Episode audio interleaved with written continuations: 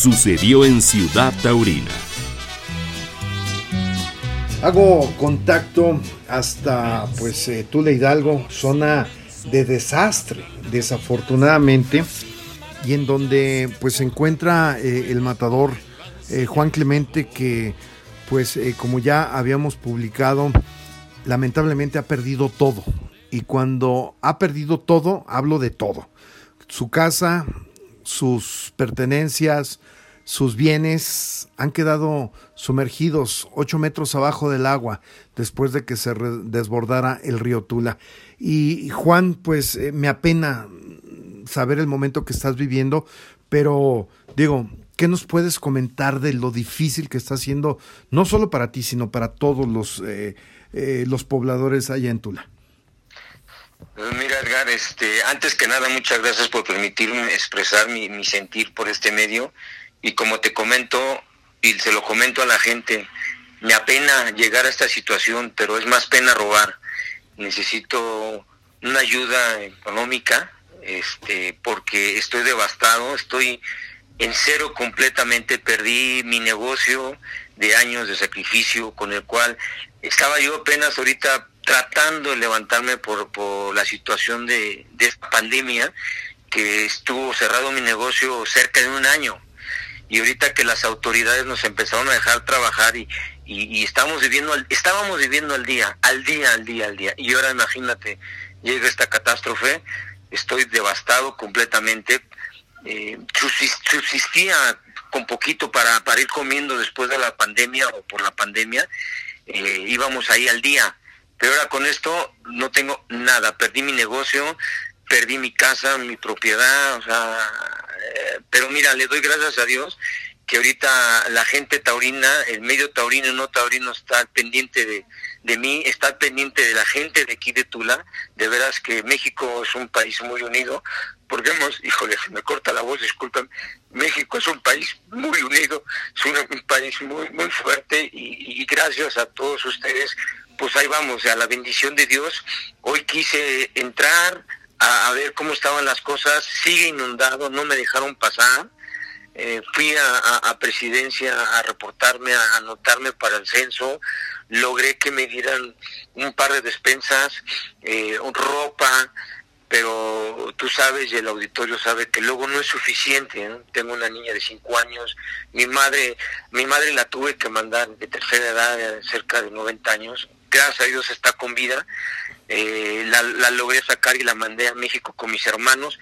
Entonces, mm, un amigo entrañable, como tengo muchos, como son ustedes, Iván Chávez hizo me hizo el favor de irme a rescatar al albergue y él es doctor, es fisioterapeuta y me tiene resguardado en su, en su consultorio y le agradezco eh, que, me dé hospedaje. Entonces, ahí voy, ahí voy, de la mano de Dios y de la mano de, de la gente que ahorita ha estado al pendiente de mí.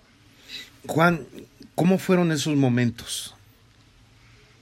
Mira, fueron, fueron cruciales. Eh, nunca me imaginé la magnitud de, de esto, sí.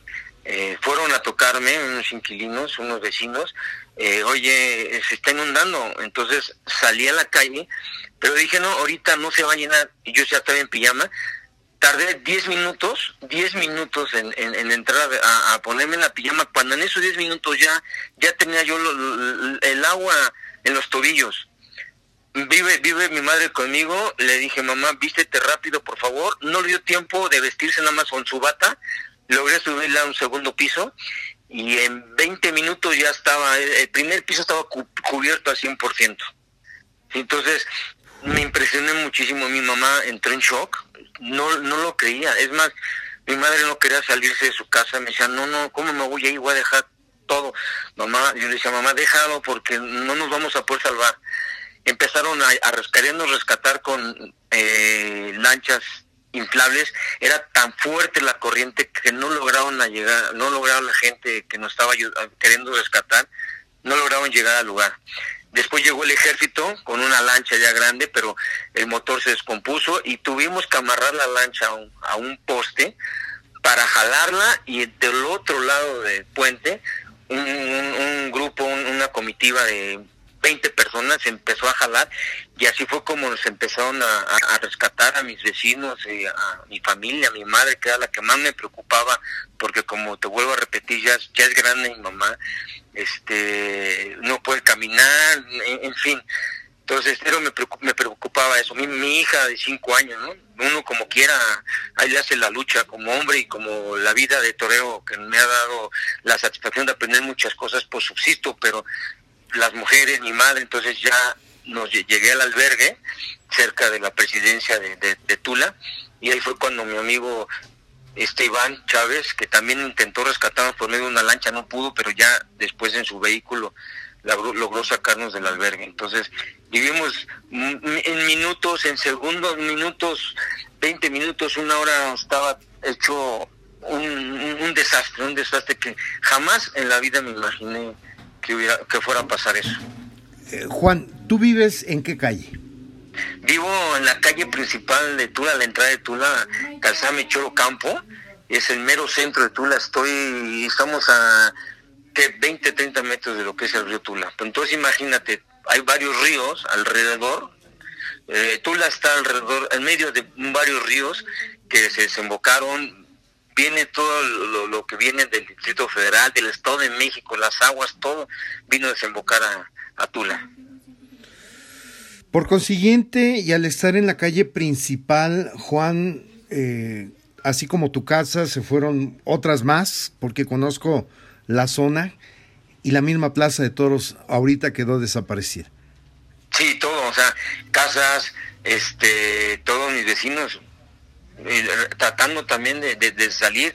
Un amigo que también es de, de formación, René García, eh, su hijo también novillero, también igual los tuvieron que sacar en lancha y ellos se fueron a Puebla, porque René novillero vive en Puebla, vino por sus papás, por sus tías que también viven en esa zona, se los tuvo que llevar a, Puebla porque ya, René, por ejemplo, de, que colabora con Formación tiene su casa de dos pisos y hoy está hablando con él, me dijo Juan, la, el agua me llegaba ya a los hombros, imagínate, a los hombros en el primer piso y René, mire, un 80 y ya le llegaba el agua a los hombros, me, me, me platica, me tuve que subir al segundo piso y, lo mismo, ya estaba llegando el agua al segundo piso, perdí también mi casa, o sea, mucha gente, muchas familias eh, perdieron sus casas.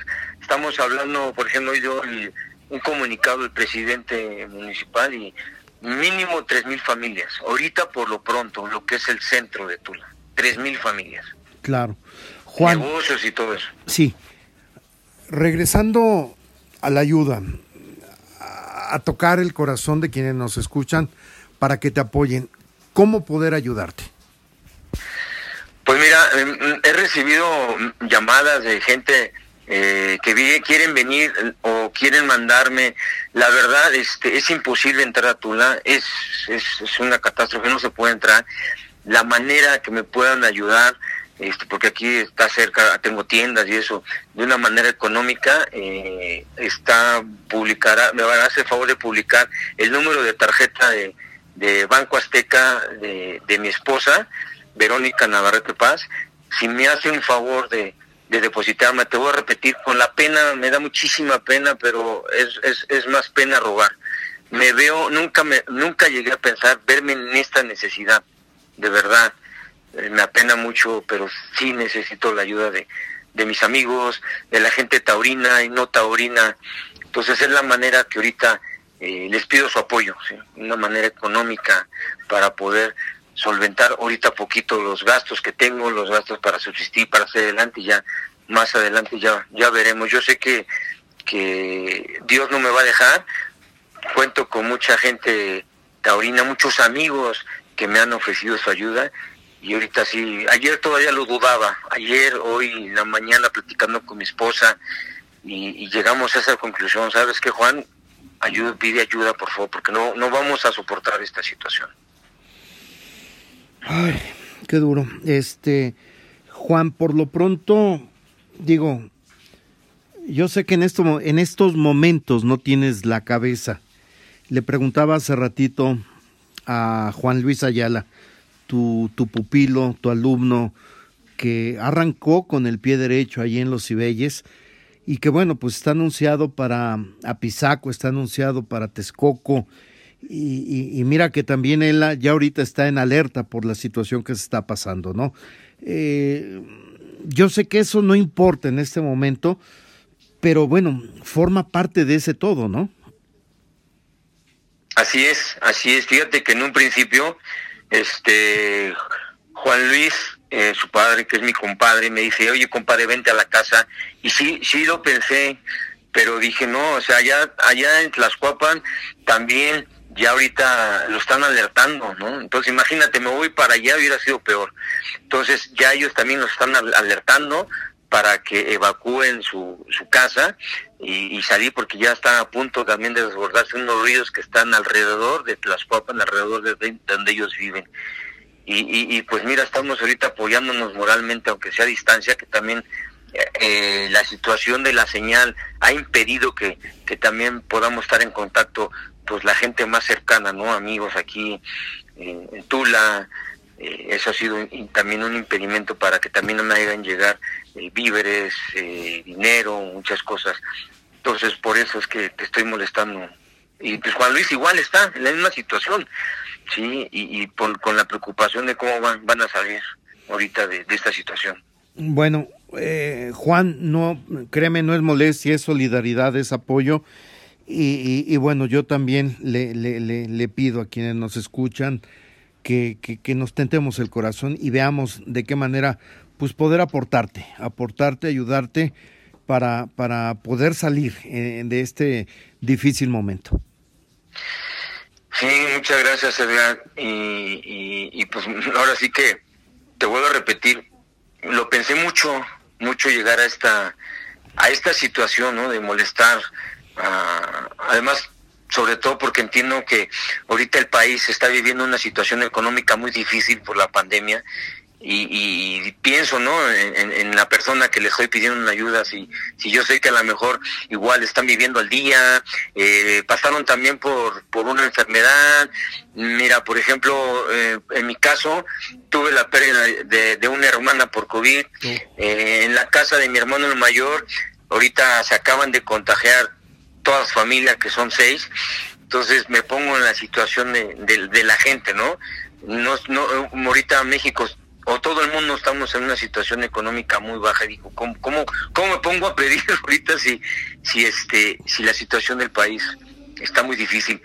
Pero no dudo, no dudo que empezó un peso, de peso en peso se va a juntar algo y yo sé que, que, que, que sí voy a tener el apoyo de, de ustedes, de la gente, y la estoy recibiendo ya ahorita con el simple hecho de que me permitas por medio de tu audiencia de, de darme, dar a expresar mi sentir, que estoy completamente en ceros, estoy devastado, estoy en bancarrota, tengo que, empezar de cero y, gracias, una vez más gracias por, tu apoyo Edgar y gracias a toda la gente que me, que, que me está escuchando, que, que, está atendiendo mi, mi petición y que sé que me van a apoyar, de la manera que sea, pero eh, la gente vivimos vivimos en un país que la gente no es mala la gente es muy noble la gente se quita el, taco por darle al amigo y, eso lo sabemos lo sabemos tú y yo Edgar en, el, en el medio en el que nos desenvolvemos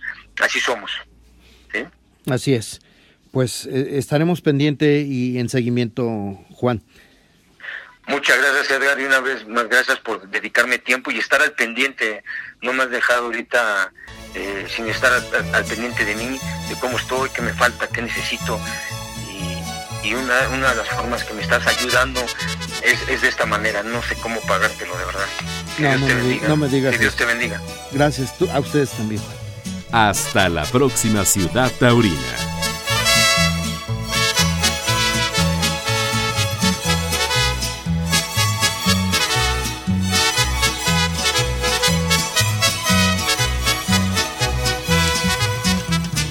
Los ojos de mi morena, con su tranquilo mirar, matan la calma. Y cuando miran con pena, son dos puñales que se clavan en el alma. Por ellos